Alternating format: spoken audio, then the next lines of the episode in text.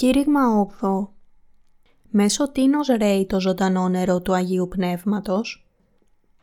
Κατά Ιωάννη, κεφάλαιο 7, εδάφια 37 έως 38.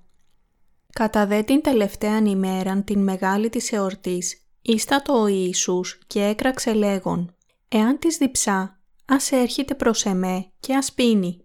Ως της πιστεύει εις εμέ, καθώς είπεν η Γραφή, ποταμί είδα το ζώντος θέλους σειρεύσει εκ της κοιλίας αυτού». Το ζωντανό νερό του Αγίου Πνεύματος ρέει από τις καρδιές όσων πιστεύουν στο όμορφο Ευαγγέλιο. Στο κατά Ιωάννην κεφάλαιο 7 εδάφιο 38 λέει «Ως της πιστεύει σε με, καθώς είπεν η Γραφή, ποταμί είδα το ζώντος θέλους σειρεύσει εκ της κοιλίας αυτού». Αυτό σημαίνει ότι υπάρχει αληθινή σωτηρία και άφεση αμαρτιών για όσους πιστεύουν στο όμορφο Ευαγγέλιο που μας έδωσε ο Θεός. Πότε πραγματοποιείται η ενίκηση του Αγίου Πνεύματος; Η ενίκηση του Αγίου Πνεύματος μπορεί να ληφθεί όταν κάποιος ακούσει και πιστέψει στο αληθινό Ευαγγέλιο που λέει ότι ο Ιησούς Χριστός αφαίρεσε όλες τις αμαρτίες του κόσμου με το βάπτισμά του από τον Ιωάννη.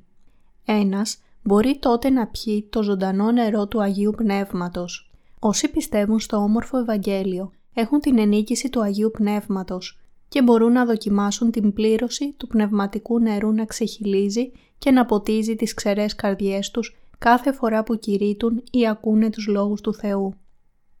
Το ζωντανό νερό του Αγίου Πνεύματος ρέει από τις καρδιές όσων πιστεύουν στο Ευαγγέλιο του Ήδατος και του Πνεύματος που λέει ότι ο Κύριος ήρθε σε αυτόν τον κόσμο για να σωθούν όλοι οι αμαρτωλοί από τις αμαρτίες τους. Το Άγιο Πνεύμα είναι η αλήθεια που δεν μπορεί να χωριστεί από το Ευαγγέλιο του Ήδατος και του Πνεύματος και αναπαύεται στους ανθρώπους που πιστεύουν στους λόγους του Θεού.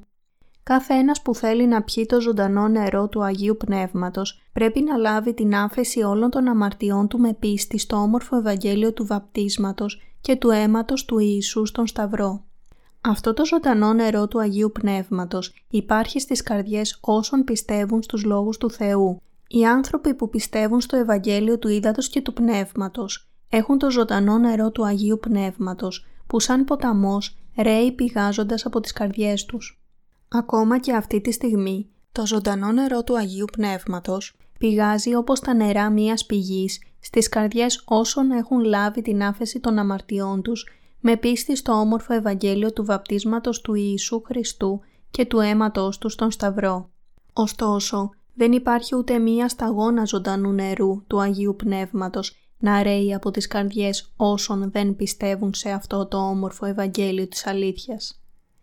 Μέχρι να πιστέψω και αναγνωρίσω το Ευαγγέλιο του Ήδατος και του Πνεύματος, δεν είχα ούτε μία σταγόνα πνευματικού ύδατος ζωής να πηγάζει από την καρδιά μου. Εκείνη την εποχή, παρόλο που πίστευα θερμά στον Ιησού Χριστό, δεν ήξερα ακόμα για τη σπουδαιότητα του ζωντανού νερού του Αγίου Πνεύματος. Επειδή δεν είχα το Άγιο Πνεύμα στην καρδιά μου. Αλλά τώρα έχω το όμορφο Ευαγγέλιο του Ήδατος και του Πνεύματος και το ζωντανό νερό του Αγίου Πνεύματος ρέει ελεύθερα από την καρδιά μου. Τώρα, το ζωντανό νερό του Αγίου Πνεύματος ρέει από την καρδιά μου και τις καρδιές όσων ακούνε και πιστεύουν στον Λόγο του Θεού. Ακριβώς όπως είπε ο Ιησούς, «Εάν της διψά, ας έρχεται προς εμέ και ας πίνει». Το ζωντανό νερό του Αγίου Πνεύματος αναζωογονεί τους άλλους μέσω των αναγεννημένων χριστιανών που πιστεύουν στο όμορφο Ευαγγέλιο του Ήδατος και του Πνεύματος. Αυτό το ζωντανό νερό, ακόμα και αυτή τη στιγμή, ρέει από την καρδιά μου, μαζί με την πίστη μου στο Ευαγγέλιο του Ήδατος και του Πνεύματος, επιτρέποντας σε άλλους να πιούν από αυτό. Ο Θεός έκανε το ζωντανό νερό του Αγίου Πνεύματος να ρέει από την καρδιά μου σαν ποταμός. Αυτό είναι κάτι οικείο μόνο σε όσους έχουν την ενίκηση του Αγίου Πνεύματος. Ακριβώς, όπως γράφει στην Αποκάλυψη, ότι κανένας δεν ξέρει εκτός από εκείνους που το έχουν λάβει. Η ενίκηση του Αγίου Πνεύματος και του ζωντανού νερού είναι ένα μυστικό που είναι γνωστό μόνο σε όσους ξέρουν και πιστεύουν στο όμορφο Ευαγγέλιο του Ήδατος και του Πνεύματος. Επομένως, χρειάζεται να ξέρετε σε ποιους κατοικεί το Άγιο Πνεύμα. Χρειάζεται να ξέρετε ότι η ενίκηση του Αγίου Πνεύματος δίνεται μόνο σε όσους πιστεύουν στο Ευαγγέλιο του Ιησού. Πίστευα μόνο στο αίμα στον Σταυρό.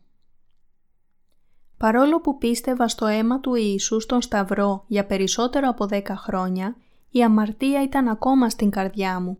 Εκείνη την εποχή είχα την πεποίθηση ότι οι αμαρτίες μου συγχωρέθηκαν μόνο με το αίμα του Ιησού. Ωστόσο, δεν μπορούσα να λάβω ούτε την πλήρη άφεση των αμαρτιών, ούτε την ενίκηση του Αγίου Πνεύματος με αυτό το είδος πίστης και υπήρχε μόνο σύγχυση και κενό στη ζωή μου. Το μόνο σημάδι που έδειχνε την πίστη μου στον Ιησού ήταν το γεγονός ότι πήγαινα στην εκκλησία. Από τότε άρχιζα να επανεξετάζω τις πεπιθήσεις μου. Είχα λάβει πραγματικά το Άγιο Πνεύμα. Όταν πίστεψα στον Ιησού, η καρδιά μου ήταν παθιασμένη με αγάπη για Αυτόν και ακόμη είχα το χάρισμα των γλωσσών. Αλλά τι είχε γίνει μέσα μου; Συνειδητοποίησα ότι αυτή η εμπειρία της θερμής συγκίνησης δεν ήταν ένα σημάδι της ενίκησης του Αγίου Πνεύματος και ότι δεν είχα λάβει καθόλου το Άγιο Πνεύμα. Πίστευα στον Ιησού, αλλά το Άγιο Πνεύμα και το ζωντανό νερό του Αγίου Πνεύματος δεν ήταν στην καρδιά μου. Δεν ήταν πραγματικά σημαντικό που η καρδιά μου ήταν ζεστή ή κρύα, αφού η πίστη μου βασιζόταν στον καλβινισμό. Έπρεπε να απαντήσω στις ακόλουθες ερωτήσεις. Κατοικεί το Άγιο Πνεύμα μέσα μου; Όχι. Δεν είμαι βέβαιος ότι είναι μέσα μου. Υπάρχει αμαρτία μέσα μου; Ναι, υπάρχει. Υπήρχε σίγουρα αμαρτία μέσα μου τότε, παρόλο που πίστευα στο αίμα του Ιησού στον Σταυρό. Είχα ακόμα αμαρτία στην καρδιά μου, παρόλο που πίστευα στον Ιησού και έλεγα προσευχές μετάνοιας κάθε μέρα. Η αμαρτία στην καρδιά μου δεν καθαρίστηκε ποτέ εντελώς, ανεξάρτητα από το πόσο σκληρά προσπάθησα. Πώς μπορούσα να λάβω την ενίκηση του Αγίου Πνεύματος, πώς μπορούσα να καθαρίσω την αμαρτία στην καρδιά μου; Αυτά ήταν τα δύο ενοχλητικά προβλήματα που είχα στο μυαλό μου, ακόμη και όταν πίστεψα στον Ιησού. Είχα μιλήσει σε γλώσσες μετά που πίστεψα στον Ιησού και επίσης πίστευα ότι η αμαρτία μου είχε καθαριστεί χάρη στην πίστη μου στο αίμα του Ιησού. Ωστόσο, καθώς ο χρόνος περνούσε, όλο και περισσότερες αμαρτίες συσσωρεύονταν στην καρδιά μου. Ήμουν γεμάτος αμαρτία. Οι προσευχές της μετάνοιας ή η νηστεία δεν μπορούσαν να καθαρίσουν τις αμαρτίες στην καρδιά μου εφόσον στηριζόμουν μόνο στο αίμα του Ιησού.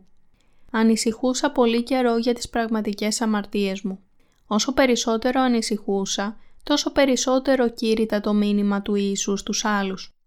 Παρακολουθούσα επίσης την Εκκλησία ακόμα πιο τακτικά και αφιερώθηκα στην υπηρεσία του Ιησού στηριζόμενος στο αίμα Του.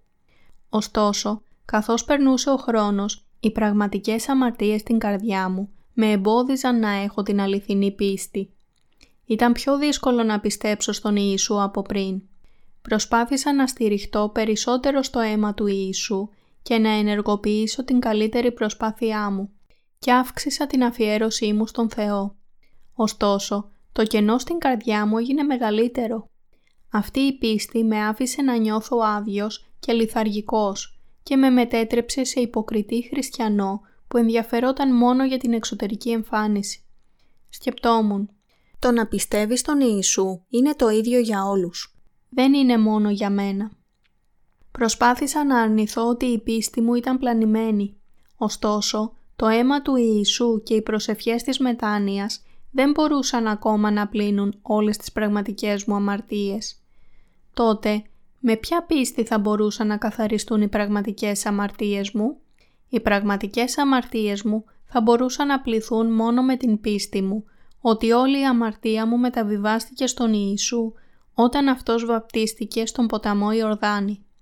Αυτό είναι γραμμένο στο Ματθαίος, κεφάλαιο 3, εδάφια 13 έως 17. Γιατί λοιπόν οι πραγματικές αμαρτίες μου δεν πλήθηκαν με το αίμα του Ιησού; Δεν ήξερα και δεν πίστευα στο όμορφο Ευαγγέλιο που περιείχε την έννοια του βαπτίσματος του Ιησού από τον Ιωάννη.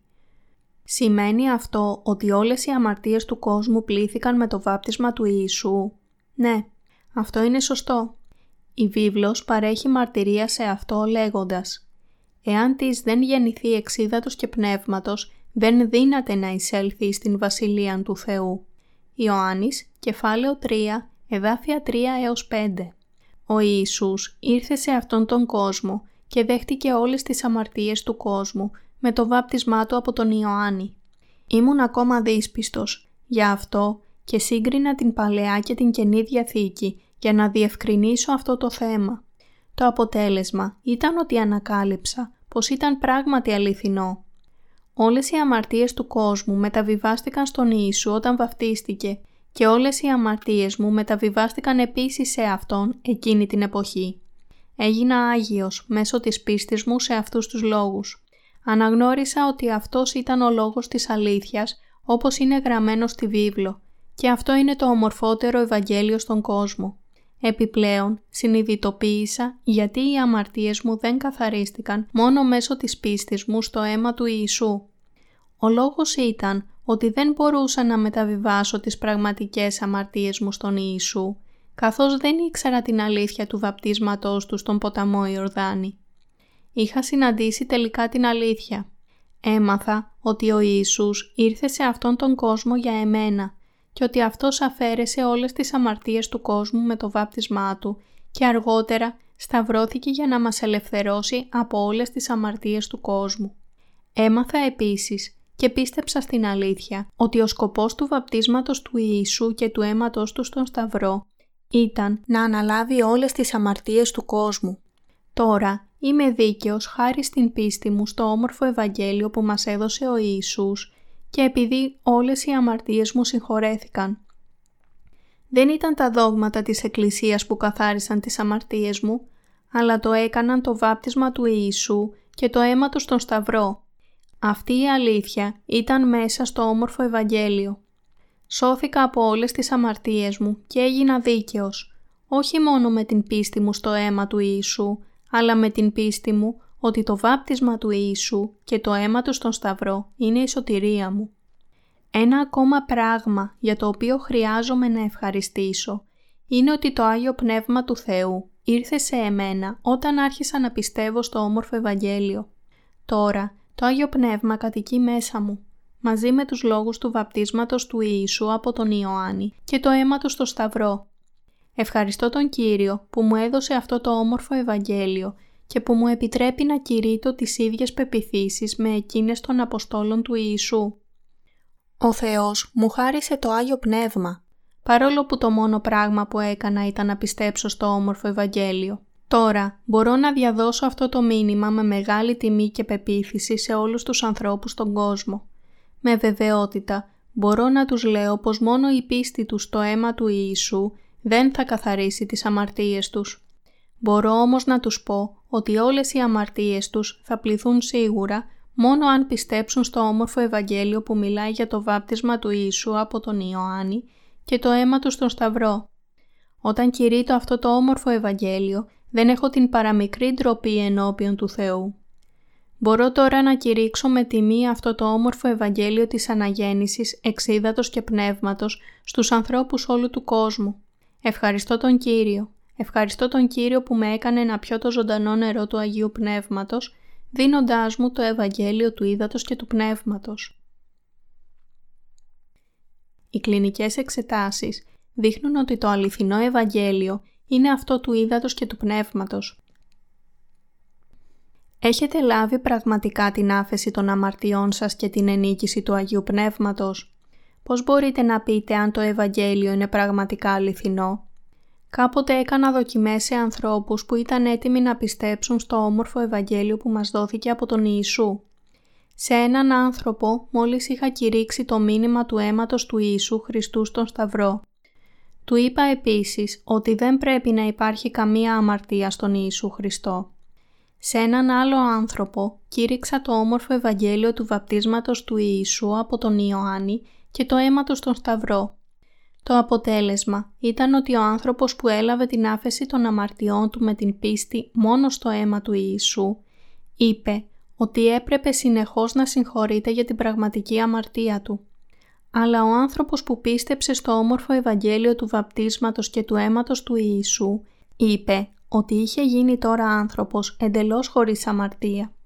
Είπε ότι δεν είχε καμία αμαρτία στην καρδιά του επειδή πίστεψε στην αλήθεια ότι ο Ιησούς αφαίρεσε όλες τις αμαρτίες του και κρίθηκε για αυτές. μπορούσε να λάβει το Άγιο Πνεύμα από τον Θεό επειδή πίστεψε στο όμορφο Ευαγγέλιο που λέει ότι το βάπτισμα του Ιησού από τον Ιωάννη έπλυνε τις αμαρτίες του κόσμου. Η αιτία που αυτός ο άνθρωπος μπορούσε να πει ότι δεν είχε πλέον αμαρτία στην καρδιά του ήταν επειδή είχε λάβει το Άγιο Πνεύμα στην καρδιά του με την πίστη του στο όμορφο Ευαγγέλιο. Το Άγιο Πνεύμα του έδωσε την πεποίθηση να πει ότι δεν είχε καμία αμαρτία στην καρδιά του. Ο Θεός δίνει την ενίκηση του Αγίου Πνεύματος σε όλους όσοι πιστεύουν στο βάπτισμα του Ιησού από τον Ιωάννη και στο αίμα του στον Σταυρό. Σε ποιους κατοικεί το Άγιο Πνεύμα; Το Άγιο Πνεύμα δίνεται ως δώρο σε όσους πιστεύουν στο όμορφο Ευαγγέλιο του βαπτίσματος του Ιησού από τον Ιωάννη και το αίμα του στον Σταυρό. Βλέποντας μόνο τα εξωτερικά φαινόμενα την ημέρα της Πεντηκοστής, πολλοί άνθρωποι αναγκάστηκαν να παρανοήσουν την αλήθεια για την λήψη του Αγίου Πνεύματος και να βάλουν κατά μέρος το όμορφο Ευαγγέλιο. Υπάρχουν άνθρωποι που νομίζουν ότι μπορούν να λάβουν την ενίκηση του Αγίου Πνεύματος αν προσεύχονται και απελπισμένα ζητούν το Άγιο Πνεύμα. Για πολύ καιρό, οι χριστιανοί σε όλο τον κόσμο δεν είχαν την παραμικρή ιδέα της αλήθειας που λέει ότι κάποιος μπορεί να λάβει το Άγιο Πνεύμα μόνο με πίστη στο όμορφο Ευαγγέλιο του βαπτίσματος και του αίματος του Ιησού. Ωστόσο, τώρα πολλοί δούλοι του Θεού που έχουν λάβει την ενίκηση του Αγίου Πνεύματος με την πίστη τους στο Ευαγγέλιο του Ήδατος και του Πνεύματος έχουν κηρύξει το Ευαγγέλιο με την βοήθεια του Αγίου Πνεύματος. Ως αποτέλεσμα, πολλοί άνθρωποι σε όλο τον κόσμο έχουν μάθει και δεχτεί αυτό το όμορφο Ευαγγέλιο για να λάβουν την ενίκηση του Αγίου Πνεύματος. Ο Θεός επιτρέπει στους ανθρώπους που πιστεύουν σε αυτό το όμορφο Ευαγγέλιο να βιώσουν την ενίκηση του Αγίου Πνεύματος. Στη βίβλο λέει «Και εν τεσσεσχάτες ημέρες, λέγει ο Θεός, θέλω εκχέει από του Πνεύματός μου, επί πάσαν σάρκα». Πράξεις, κεφάλαιο δεύτερο, εδάφιο 17. Ωστόσο, κάποιος πρέπει να ξέρει ότι η προσπάθεια να λάβει την ενίκηση του Αγίου Πνεύματος χωρίς να ξέρει το όμορφο Ευαγγέλιο είναι λάθος. Δεν υπάρχει άλλος τρόπος για να λάβουμε την ενίκηση του Αγίου Πνεύματος από το να πιστέψουμε στο βάπτισμα του Ιησού από τον Ιωάννη και στο αίμα του στον Σταυρό. Εφόσον ο Θεός λέει ότι κάποιος μπορεί να μπει στη Βασιλεία των Ουρανών μόνο όταν αναγεννηθεί εξίδατος και πνεύματος και μόνο ο αναγεννημένος κατέχει το δώρο του Αγίου Πνεύματος, δεν υπάρχει καμία αμφιβολία ότι ο καθένας χρειάζεται την ενίκηση του Αγίου Πνεύματος για να μπει στη Βασιλεία των Ουρανών. Πώς μπορείτε να νομίζετε ότι θα λάβετε το Άγιο Πνεύμα ή θα μπείτε στον ουρανό χωρίς πίστη στο όμορφο Ευαγγέλιο του Ήδατος και του Πνεύματος; Δεν υπάρχει άλλος δρόμος προς τον ουρανό, εκτός από την πίστη στο όμορφο Ευαγγέλιο. Μπορείτε να λάβετε το Άγιο Πνεύμα μόνο με πίστη στο Ευαγγέλιο του βαπτίσματος και του αίματος του Ιησού. Ακριβώς όπως πληρώνουμε χρήματα όταν αγοράζουμε πράγματα, λαβαίνουμε την ενίκηση του Αγίου Πνεύματος όταν πιστεύουμε στο όμορφο Ευαγγέλιο. Θέλω να σας πω ότι αν θέλετε αληθινά να λάβετε την ενίκηση του Αγίου Πνεύματος, πρέπει πρώτα να μάθετε και να πιστέψετε στο Ευαγγέλιο του Ήδατος και του Πνεύματος. Τότε θα έχετε την εμπειρία της λήψης του Αγίου Πνεύματος. Μπορείτε να λάβετε την ενίκηση του Αγίου Πνεύματος μόνο με την πίστη στο όμορφο Ευαγγέλιο του Ήδατος και του Πνεύματος. Ο Θεός θέλει να σας δωρήσει την ενίκηση του Αγίου Πνεύματος. Πιστεύω στο όμορφο Ευαγγέλιο και με το πέρασμα του χρόνου αισθάνομαι ακόμα εντονότερα ότι αυτό το όμορφο Ευαγγέλιο που μου έδωσε ο Θεός είναι το ομορφότερο και πολυτιμότερο πράγμα στον κόσμο. Αισθάνομαι ευγνώμων στον Θεό. Αισθάνεστε με τον ίδιο τρόπο. Συνειδητοποιούμε ότι όσοι από εμάς έχουν λάβει το Άγιο Πνεύμα έχουν ευλογηθεί πολύ από τον Θεό. Σας δίνω το μήνυμα πώς μπορείτε να λάβετε την ενίκηση του Αγίου Πνεύματος με πίστη στο όμορφο Ευαγγέλιο. Οι άνθρωποι μπορούν να γίνουν κατάλληλοι για να λάβουν την ενίκηση του Αγίου Πνεύματος μόνο με το να δεχτούν αυτό το ευλογημένο όμορφο Ευαγγέλιο της Αναγέννησης εξίδατος και πνεύματος. Στο κατά Ιωάννην, κεφάλαιο 7, εδάφιο 38, ο Ιησούς λέει «Ώστις πιστεύει σε με, καθώς είπεν η Γραφή, ποταμί είδα το ζώντος θέλους η ρεύση εκ της κοιλίας αυτού». Αυτό σημαίνει ότι οι άνθρωποι που λαβαίνουν την άφεση από όλες τις αμαρτίες τους με πίστη στο όμορφο Ευαγγέλιο που μας έδωσε ο Ιησούς Χριστός έχουν την ενίκηση του Αγίου Πνεύματος. Το ζωντανό νερό του Αγίου Πνεύματος θα ρεύσει σαν ποταμός από τις καρδιές τους. Οι άνθρωποι που πιστεύουν σε αυτό το όμορφο Ευαγγέλιο θα δοκιμάσουν το ξεχύλισμα του πνευματικού ύδατος ζωής. Παρόλο που ήμουν αφοσιωμένος πιστός στον Ιησού πριν αναγεννηθώ μέσω του Ευαγγελίου του ύδατος και του Πνεύματος, δεν υπήρξε διόλου ζωντανό νερό του Αγίου Πνεύματος να πηγάζει από την καρδιά μου. Ωστόσο, όταν πίστεψα στο όμορφο Ευαγγέλιο του ύδατος και του Πνεύματος, το ζωντανό νερό άρχισε να ρέει ελεύθερα από την καρδιά μου, ακριβώς όπως αναφέρει η βίβλος. Ακόμα και αυτή τη στιγμή, το ζωντανό νερό του Αγίου Πνεύματος ρέει μαζί με το Ευαγγέλιο του Ήδατος και του Πνεύματος που μου έδωσε ο Θεός. Το ζωντανό νερό του Αγίου Πνεύματος ρέει άφθονο από την καρδιά μου όλο τον χρόνο. Όταν έλαβα την ενίκηση του Αγίου Πνεύματος, άρχισα να κάνω το έργο του Ευαγγελιστή, κηρύττοντας το όμορφο Ευαγγέλιο. Η ομολογία πίστης μου αφότου πίστεψα στο όμορφο Ευαγγέλιο και έλαβα την ενίκηση του Αγίου Πνεύματος. Ήταν μόλις πριν το τέλος του φθινοπόρου, στα πρώτα χρόνια της δεκαετίας των 20 ετών μου. Εκείνο το φθινόπωρο ειδικά με έκανε να σκεφτώ το αναπόφευκτο του θανάτου μου. Η ζωή μου εκείνη τη χρονιά χαρακτηριζόταν από σύγχυση, κενό και σκοτάδι, λόγω των αμαρτιών στην καρδιά μου. Κινιόμουν σε λανθασμένη κατεύθυνση, χωρίς ιδέα προς τα που να στραφώ. Το σώμα μου αρρώστενε και το κενό στην καρδιά μου μεγάλωνε. Εξαιτίας των αμαρτιών μου ήμουν σε πλήρη απελπισία και δεν ήμουν καν σίγουρος για την αιτία. Δεν είχα άλλη επιλογή παρά να περιμένω την κρίση του Θεού στο ξαφνικό τέλος της ζωής μου και να οικετεύω για την άφεση των αμαρτιών μου. «Ω Κύριε, πριν πεθάνω, θέλω να λάβω την άφεση των αμαρτιών μου μέσω της πίστης μου σε Εσένα. Επίσης, παρακαλώ θεράπευσε την ασθένεια στο σώμα μου. Προσευχόμουν ξανά και ξανά. Ακριβώς τότε, μία νέα ελπίδα άρχισε να βγαίνει από τα βάθη της απελπισμένης καρδιάς μου.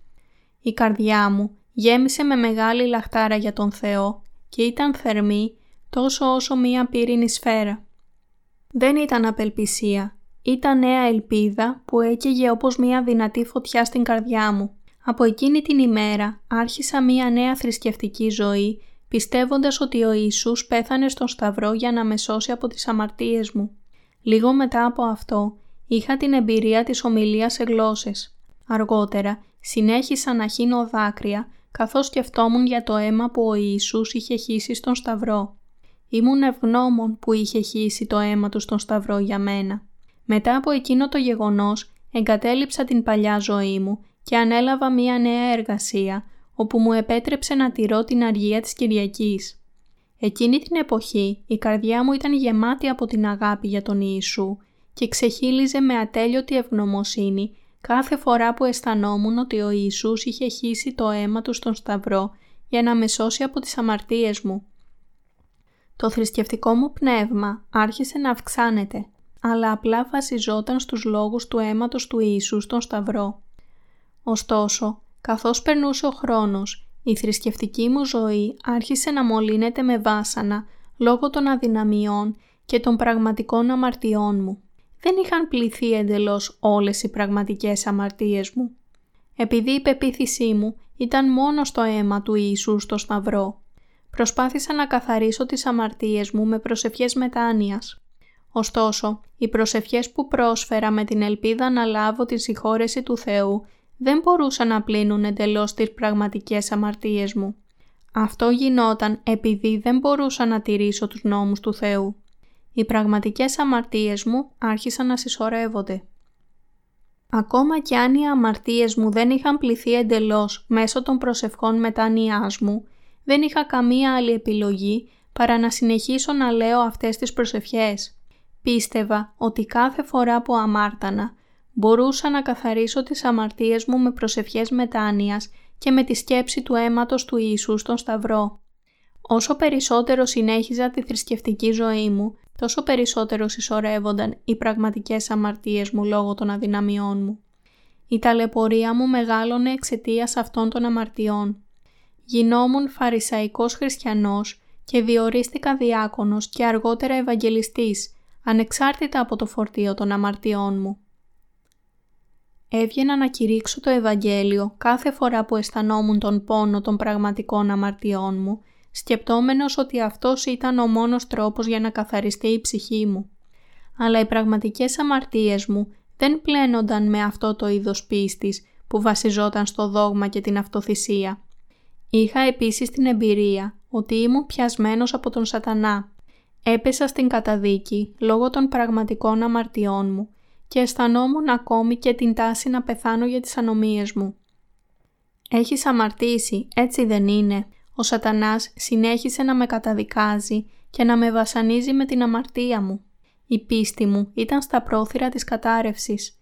Συνειδητοποίησα ότι δεν θα μπορούσα να καθαρίσω τις πραγματικές αμαρτίες μου μόνο με πίστη στο αίμα του Ιησού και προσευχές μετάνοιας και τελικά βρέθηκα σε μία κατάσταση απογοήτευσης. Μελετώντας τον καλβινισμό σε μία θεολογική σχολή, άρχισα να ενδιαφέρομαι για την αιτία του βαπτίσματος του Ιησού από τον Ιωάννη. Ρώτησα πολλούς καθηγητές γιατί βαφτίστηκε ο Ιησούς Χριστός από τον Ιωάννη στον Ιορδάνη, αλλά οι απαντήσεις τους ήταν στερεότυπες. Όπως ότι βαφτίστηκε για να δείξει την ταπείνωσή του ή για να γνωστοποιήσει ότι ήταν ο Υιός του Θεού.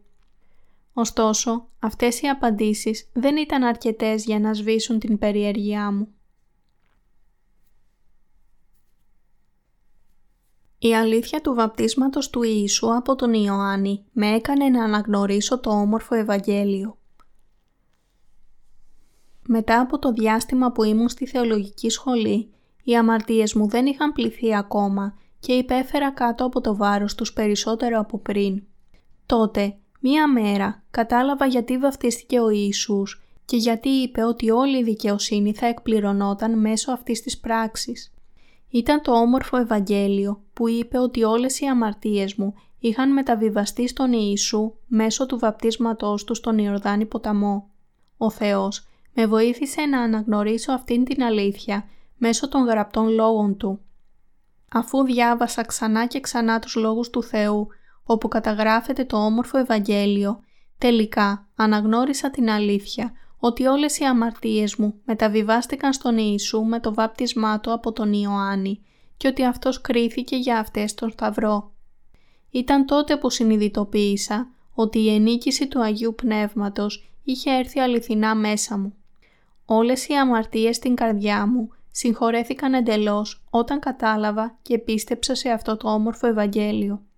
Οι αμαρτίες που με βήθησαν σε απογοήτευση και απελπισία πλήθηκαν εντελώς με την δύναμη του όμορφου Ευαγγελίου. Εκείνες οι αμαρτίες που ποτέ δεν καθαρίστηκαν παρόλες τις αυτοθυσίες και προσευχές μετάνοιας, εξαφανίστηκαν αμέσως εντελώς. Ειλικρινά, ευχαριστώ τον Κύριο. Μιλώ αληθινά όταν λέω ότι όλες οι αμαρτίες του κόσμου δεν θα μπορούσαν να πληθούν εντελώς μόνο με το αίμα του Ιησού στον Σταυρό. Στην άφεση της αμαρτίας οδήγησε επίσης το βάπτισμα του Ιησού από τον Ιωάννη. Τώρα, ο καθένας πρέπει να καταλάβει και να πιστέψει ότι όλες οι αμαρτίες του πλήθηκαν χάρη στο όμορφο Ευαγγέλιο του Ήδατος και του Πνεύματος. Έχω την ενίκηση του Αγίου Πνεύματος βαθιά στην καρδιά μου, επειδή πιστεύω στο όμορφο Ευαγγέλιο του Ήδατος και του Πνεύματος και ο λόγος του μάρτυρα του Θεού που έδωσε μαρτυρία για τον Υιό Του ήταν αρκετός για να διώξει όλη την αμαρτία από την καρδιά μου. Έλαβα το Άγιο Πνεύμα σαν ένα περιστέρι ως αποτέλεσμα της πίστης μου στο όμορφο Ευαγγέλιο. Από εκείνη την ημέρα και μετά, το Άγιο Πνεύμα λειτουργήσε στην καρδιά μου, επιτρέποντάς μου να κάνω το πνευματικό μου έργο. Με άλλα λόγια, να κηρύξω το όμορφο Ευαγγέλιο. Τώρα, δεν υπάρχει καμία αμαρτία στην καρδιά μου. Το βάπτισμα του Ιησού από τον Ιωάννη και το αίμα τους στον Σταυρό μαρτυρούν για την άφεση των αμαρτιών μου και με οδήγησαν να λάβω την ενίκηση του Αγίου Πνεύματος. Αλληλούια, δόξα στον Κύριο. Το Άγιο Πνεύμα σιωπηλά ήρθε επάνω μου σαν ένα περιστέρι και άρχισε να κατοικεί μέσα μου από την ημέρα που πίστεψα στο Ευαγγέλιο του Ήδατος και του Πνεύματος. Άρχισε να εργάζεται στην καρδιά μου, μερικές φορές σαν περιστέρι και άλλες φορές σαν πυρωμένος φούρνος. Τώρα μπορείτε και εσείς επίσης να λάβετε την ενίκηση του Αγίου Πνεύματος αν δεχτείτε και πιστέψετε στο όμορφο Ευαγγέλιο του Ήδατος και του Πνεύματος. Δεν θέλετε να λάβετε το Άγιο Πνεύμα και να δοξάζετε τον Κύριο πιστεύοντας το όμορφο Ευαγγέλιο του Ήδατος και του Πνεύματος μαζί μου; Δεν θέλετε να εργαστείτε μαζί μου στο κήρυγμα του όμορφου Ευαγγελίου του Ήδατος και του Πνεύματος σε ολόκληρο τον κόσμο; Το όμορφο Ευαγγέλιο του Ήδατος και του Πνεύματος θα αγιάσει και εσάς και θα σας δώσει την ενίκηση του Αγίου Πνεύματος. Η δικαιοσύνη του Θεού αποκαλύπτεται στο Ευαγγέλιο από πίστη σε πίστη. Γι' αυτό η ενίκηση του Αγίου Πνεύματος δίνεται μόνο με πίστη στο όμορφο Ευαγγέλιο του Ήδατος και του Πνεύματος. Τα θαυμάσια πράγματα που έχει κάνει για μένα το Άγιο Πνεύμα Όταν έλαβα την ενίκηση του Αγίου Πνεύματος, άρχισα να εργάζομαι σε μία νέα εκκλησία για να κηρύττω το όμορφο Ευαγγέλιο. Το Άγιο Πνεύμα μου επέτρεψε να κηρύττω με δύναμη το όμορφο Ευαγγέλιο. Ήταν τότε που πραγματοποιήθηκε το ακόλουθο γεγονός. Στην πόλη όπου ζούσα υπήρχε ένας ράφτης που εμπορευόταν με ξένους αγοραστές. Αυτός ο άνθρωπος ήταν διάκονος. Σταμάτησε μία φορά σε ένα τοπικό ξενοδοχείο για να κάνει επιχειρήσεις με κάποιον και είδε εκεί την αφίσα μας. Προσελκύστηκε από την πρόσκληση και προσπάθησε να έρθει σε επαφή μαζί μου. Συναντήθηκε μαζί μου και είπε ότι είχε ζήσει μέσα στην αμαρτία πολύ καιρό. Ύστερα από πέντε ώρες συμβουλευτικής για το Ευαγγέλιο του Ήδατος και του Πνεύματος, τελικά αυτός αναγνώρισε την αλήθεια της άφεσης των αμαρτιών. Αναγεννήθηκε και επίσης έλαβε την ενίκηση του Αγίου Πνεύματος εκείνη τη στιγμή. Να μια άλλη ιστορία που έγινε όταν βγήκα για να βρω ένα κτίριο για εκκλησία. Βρήκα ένα θαυμάσιο και ωραίο κτίριο. Αλλά εκείνο τον καιρό είχα ένα ανεπαρκές χρηματικό ποσό για να τον νοικιάσω ως κτίριο της εκκλησίας μας. Μου φάνηκε αδύνατο να νοικιάσω το κτίριο εξαιτίας της μικρής μου αυτοεκτίμησης. Αλλά το Άγιο Πνεύμα μου είπε «Να είσαι δυνατός και σίγουρος». Απροσδόκητα μπόρεσα να πάρω το κτίριο για την εκκλησία και να κάνω το έργο του χάρη στην βοήθεια του Αγίου Πνεύματος. Το Άγιο Πνεύμα με έκανε να κηρύττω το όμορφο Ευαγγέλιο του Ήδατος και του Πνεύματος από τότε και στο εξής. Η ενίκηση του Αγίου Πνεύματος στην καρδιά μου είναι μαζί μου ακόμα και αυτή τη στιγμή και με προτρέπει να κηρύττω το όμορφο Ευαγγέλιο σε όλους τους ανθρώπους. Και βλέπω εκείνους που ακούνε και πιστεύουν σε αυτό το όμορφο Ευαγγέλιο να λαβαίνουν την ενίκηση του Αγίου Πνεύματος. Ευχαριστώ το Άγιο Πνεύμα που μου έδωσε τη δυνατότητα να κηρύττω αυτό το όμορφο Ευαγγέλιο. Ξέρω ότι ακόμη και ολόκληρη η ζωή μου θα ήταν ανεπαρκής για να γράψω για όλα τα πράγματα που το Άγιο Πνεύμα έχει κάνει για μένα. Το Άγιο Πνεύμα με έκανε να ζω με το ζωντανό νερό που ρέει ελεύθερα από την καρδιά μου. Δίνω ευχαριστίες στο Άγιο Πνεύμα που κατοικεί μέσα μου. Το Άγιο Πνεύμα φύτεψε με το Ευαγγέλιο του Ήδατος και του Πνεύματος την Εκκλησία που περπατάει μαζί του. Κάποτε βγήκα στην επαρχία για να κηρύξω το όμορφο Ευαγγέλιο. Εκείνη την εποχή ο Θεός με οδήγησε σε μία μικρή πόλη και συνάντησα μία μικρή ομάδα ανθρώπων που ζητούσαν τον Θεό. Ο Θεός με οδήγησε να τους κηρύξω το όμορφο Ευαγγέλιο και τους έκανε να λάβουν την ενίκηση του Αγίου Πνεύματος. Έλαβαν και αυτοί επίσης το Άγιο Πνεύμα, ακούγοντας και πιστεύοντας το όμορφο Ευαγγέλιο. Το Άγιο Πνεύμα τους οδήγησε να γίνουν συνεργάτες μου και από τότε κηρύττω μαζί τους αυτό το όμορφο Ευαγγέλιο σε ολόκληρο τον κόσμο. Εκείνη την εποχή αυτή ήταν μόνο μία μικρή ομάδα ανθρώπων που δεν ανήκαν σε κανένα θρησκευτικό δόγμα. Ήθελαν να ζήσουν σύμφωνα με τους λόγους του Θεού αλλά συνήθιζαν να φωνάζουν απελπισμένα στον Θεό για την συγχώρεση των αμαρτιών τους εξαιτίας της σκλαβιάς τους στην αμαρτία. Το Άγιο Πνεύμα με οδήγησε σε αυτήν την ομάδα και με πρότρεψε να κηρύξω αυτό το όμορφο Ευαγγέλιο. Μπορούσα να δω ότι το Άγιο Πνεύμα είχε προετοιμάσει και εμένα και αυτούς για να συναντηθούμε. Ο Θεός με οδήγησε να κηρύξω το όμορφο Ευαγγέλιο του Ήδατος και του Πνεύματος, αρχίζοντας από το σύστημα θυσιών όπως περιγράφεται στο βιβλίο του Λεβιτικού και οι άνθρωποι έλαβαν το Άγιο Πνεύμα μέσω των λόγων του όμορφου Ευαγγελίου.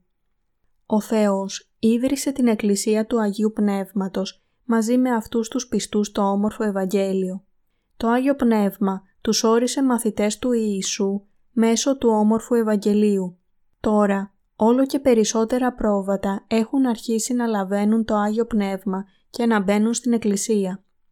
Το Άγιο Πνεύμα με οδήγησε να ξεκινήσω ένα ιεραποστολικό σχολείο και να κάνω μαθητές. Με βοήθησε να διδάξω τους λόγους του Θεού στους ανθρώπους και να τους βοηθήσω να μάθουν και να υπακούνε με πίστη και να υπηρετούν ως εργάτες του Θεού. Αξίωσε ώστε το έργο του όμορφου Ευαγγελίου να προβληθεί παντού όπου πήγαν και μέσω αυτών ο Θεός φύτεψε εκκλησίες Του. Το Άγιο Πνεύμα έχει οδηγήσει τους δούλους Του να κηρύξουν το όμορφο Ευαγγέλιο του Ήδατος και του Πνεύματος. Το Άγιο Πνεύμα οδήγησε τους δίκαιους που έλαβαν την άφεση της αμαρτίας να ενωθούν με την Εκκλησία και να ευλογηθούν να ζουν δίκαιη ζωή σε αυτόν τον κόσμο. Από αμνημόνευτους χρόνους ο σατανάς εξαπατά τους ανθρώπους και θα συνεχίσει να το κάνει. Ο σατανάς λέει στους ανθρώπους ότι μπορούν να λάβουν το Άγιο Πνεύμα με προσευχές μετάνοιας, νηστεία ή τοποθέτηση των χεριών. Αυτό δεν είναι διόλου αληθινό. Οι άνθρωποι δεν μπορούν να λάβουν το Άγιο Πνεύμα με προσευχές μετάνοιας ή την τοποθέτηση των χεριών μπορούν να λάβουν το Άγιο Πνεύμα μόνο όταν συγχωρούνται για όλες τις αμαρτίες τους με πίστη στο Ευαγγέλιο του Ήδατος και του Πνεύματος που μας έδωσε ο Θεός. Αυτή είναι η αληθινή έννοια της ενίκησης του Αγίου Πνεύματος. Το Άγιο Πνεύμα συνεχώς οδηγεί τους μαθητές του Ιησού Χριστού να κηρύξουν το όμορφο Ευαγγέλιο του Ήδατος και του Πνεύματος για να βοηθηθούν οι άνθρωποι να λάβουν την ενίκηση του Αγίου Πνεύματος. Το Άγιο Πνεύμα μας έχει οδηγήσει να κάνουμε το έργο έκδοσης βιβλίων παγκόσμια. Όπως ακριβώς ο Παύλος άφησε το όμορφο Ευαγγέλιο στις επιστολές του, η ενίκηση του Αγίου Πνεύματος στην καρδιά μου έχει γίνει για μένα ο καταλήτης για να κηρύττω και να διαδίδω το όμορφο Ευαγγέλιο του Ήδατος και του Πνεύματος εγγράφος. Αυτή είναι η αιτία που δημοσιεύουμε χριστιανικά βιβλία που περιέχουν το όμορφο Ευαγγέλιο τα οποία οδηγούν τους πιστούς να λάβουν το Άγιο Πνεύμα. Πρώτα, αρχίσαμε με μικρά φυλάδια λίγων σελίδων, αλλά σύντομα απλώθηκαν σε όλο τον κόσμο τα βιβλία μας που περιέχουν το όμορφο Ευαγγέλιο. Η ενίκηση του Αγίου Πνεύματος μέσα μου οδήγησε όλο και περισσότερους ανθρώπους να μπουν στην Εκκλησία, αφού δέχτηκαν την άφεση των αμαρτιών τους, διαβάζοντας τα βιβλία και πιστεύοντας το όμορφο Ευαγγέλιο. Επιπλέον, μας οδήγησε να κηρύξουμε το όμορφο Ευαγγέλιο σε διάφορες ξένες γλώσσες. Μας οδήγησε να κηρύξουμε το όμορφο Ευαγγέλιο σε περίπου 150 χώρες σε όλο τον κόσμο, συμπεριλαμβανομένων των Ηνωμένων Πολιτειών. Το Άγιο Πνεύμα πρότρεψε την Εκκλησία να προσευχηθεί για την παγκόσμια Ιεραποστολή και μας έχει οδηγήσει να μεταφράσουμε το όμορφο Ευαγγέλιο σε διάφορες γλώσσες και να το κηρύξουμε μέσω διακονιών βιβλίων έτσι ώστε πολλές διαφορετικές εθνότητες να μπορούν να το ακούσουν και να πιστέψουν σε αυτό. Το Άγιο Πνεύμα με οδήγησε να εργαστώ μαζί με νέους μαθητές σε άλλες χώρες και να κηρύξουμε το όμορφο Ευαγγέλιο μαζί τους εκεί. Δίνω ευχαριστίες στο Άγιο Πνεύμα. Το Άγιο Πνεύμα με γέμισε με ενθουσιασμό για να κηρύξω το Ευαγγέλιο στη Ρωσία. Το Άγιο Πνεύμα μας οδήγησε να προσευχηθούμε και μας έδωσε τη δυνατότητα να συναντήσουμε Ρώσους Ευαγγελιστές που έψαχναν για την αλήθεια και να τους κηρύξουμε το όμορφο Ευαγγέλιο. Αυτό έγινε όταν άκουσαν αρχικά το όμορφο Ευαγγέλιο. Έπειτα έλαβαν το Άγιο Πνεύμα ακριβώς όπως εμείς, αφού άκουσαν και πίστεψαν στο όμορφο Ευαγγέλιο του Ήδατος και του Πνεύματος. Ένας από αυτούς, καθηγητής στο Εθνικό Πανεπιστήμιο στη Μόσχα, μου πρόσφερε αυτή την ομολογία όταν άκουσε το όμορφο Ευαγγέλιο του Ήδατος και του Πνεύματος. Πίστευα στον Θεό για έξι έτη, αλλά πίστευα χωρίς πραγματικά να τον καταλαβαίνω. Αλλά όταν άκουσα για το όμορφο Ευαγγέλιο του Ήδατος και του Πνεύματος, είχα μία ισχυρή πίστη και μία ήρεμη άνεση στην καρδιά μου. Πίστευα στον Θεό για έξι έτη, αλλά πίστευα χωρίς πραγματικά να τον καταλαβαίνω αλλά όταν άκουσα για το όμορφο Ευαγγέλιο του Ήδατος και του Πνεύματος, είχα μία ισχυρή πίστη και μία ήρεμη άνεση στην καρδιά μου. Ευχαριστώ πραγματικά τον Κύριο. Μέχρι τότε νόμιζα ότι είχα ζήσει μια θρησκευτική ζωή με το σωστό είδος πίστης. Η θρησκευτική ζωή μου αποτελούνταν μόνο από πίστη στο αίμα του Ιησού, ο οποίος πέθανε για τις αμαρτίες μας. Αλλά δεν είχα ιδέα ότι ο Θεός είχε καθαρίσει όλες τις αμαρτίες μου. Συνάντησα έπειτα τους αναγεννημένους ποιμένες και άκουσα για το όμορφο Ευαγγέλιο που μας έδωσε ο Θεός και έμαθα ότι ήμουν ακόμα αμαρτωλός. Προσπάθησα να ανακαλύψω περισσότερα για το όμορφο Ευαγγέλιο και επίσης τι σημαίνει να είσαι δίκαιος. Συνειδητοποίησα ότι όλες οι αμαρτίες μου μεταβιβάστηκαν στον Ιησού όταν βαφτίστηκε. Αυτό ήταν το όμορφο Ευαγγέλιο. Συνειδητοποίησα ότι όχι μόνο η αρχική αμαρτία, αλλά και οι καθημερινές αμαρτίες μου και όλες οι μελλοντικές αμαρτίες μου μεταβιβάστηκαν σε Αυτόν μέσω του βαπτίσματός Του. Κέρδισα τη μεγάλη ευτυχία της αναγέννησης, ακούγοντας και πιστεύοντας σε αυτό το Ευαγγέλιο της αλήθειας. Πολλοί Ρώσοι, μαζί με αυτόν τον καθηγητή, έλαβαν το Άγιο Πνεύμα, ακούγοντας και πιστεύοντας το όμορφο Ευαγγέλιο του Ήδατος και του Πνεύματος. Τώρα η Εκκλησία του Αγίου Πνεύματος έχει φυτευτεί εκεί και όλο και περισσότεροι άνθρωποι πιστεύουν στο όμορφο Ευαγγέλιο μέσω του έργου του Αγίου Πνεύματος. Ο Θεός έκανε όλα αυτά τα πράγματα και γι' αυτό δίνω ξεχωριστές ευχαριστίες στο Άγιο Πνεύμα. Η ενίκηση του Αγίου Πνεύματος μέσα μου με έκανε αναγεννημένο χριστιανό, ακριβώς όπως όλους όσοι πιστεύουν στο όμορφο Ευαγγέλιο του Ήδατος και του Πνεύματος και τώρα κηρύττω το όμορφο Ευαγγέλιο στον κόσμο. Έκανε τα βιβλία μας για το όμορφο Ευαγγέλιο να μεταφράζονται συνεχώς, όχι μόνο στα αγγλικά, αλλά και σε πολλές άλλες γλώσσες σε όλον τον κόσμο. Μας έκανε να κηρύττουμε αυτό το όμορφο Ευαγγέλιο σε όλο τον κόσμο. Δίνω ευχαριστίες στο Άγιο Πνεύμα. Μπορείτε και εσείς επίσης να λάβετε την ενίκηση του Αγίου Πνεύματος. Ο Θεός θέλει να έχετε την ενίκηση του Αγίου Πνεύματος.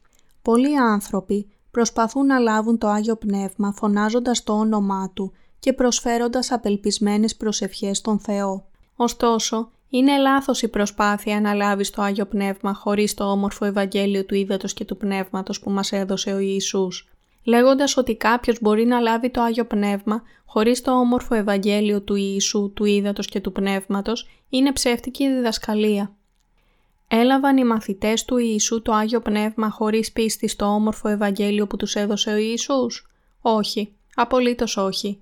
Χρειάζεται να ξέρετε ότι σήμερα το Άγιο Πνεύμα κατοικεί σε όσους πιστεύουν στο όμορφο Ευαγγέλιο του Ήδατος και του Πνεύματος και το ζωντανό νερό του Αγίου Πνεύματος ρέει από τις καρδιές τους. Ακόμα και τώρα αυτή τη στιγμή το ζωντανό νερό του Αγίου Πνεύματος ρέει από την καρδιά μου μαζί με το όμορφο Ευαγγέλιο. Αλληλούια, ευχαριστώ τον Κύριο.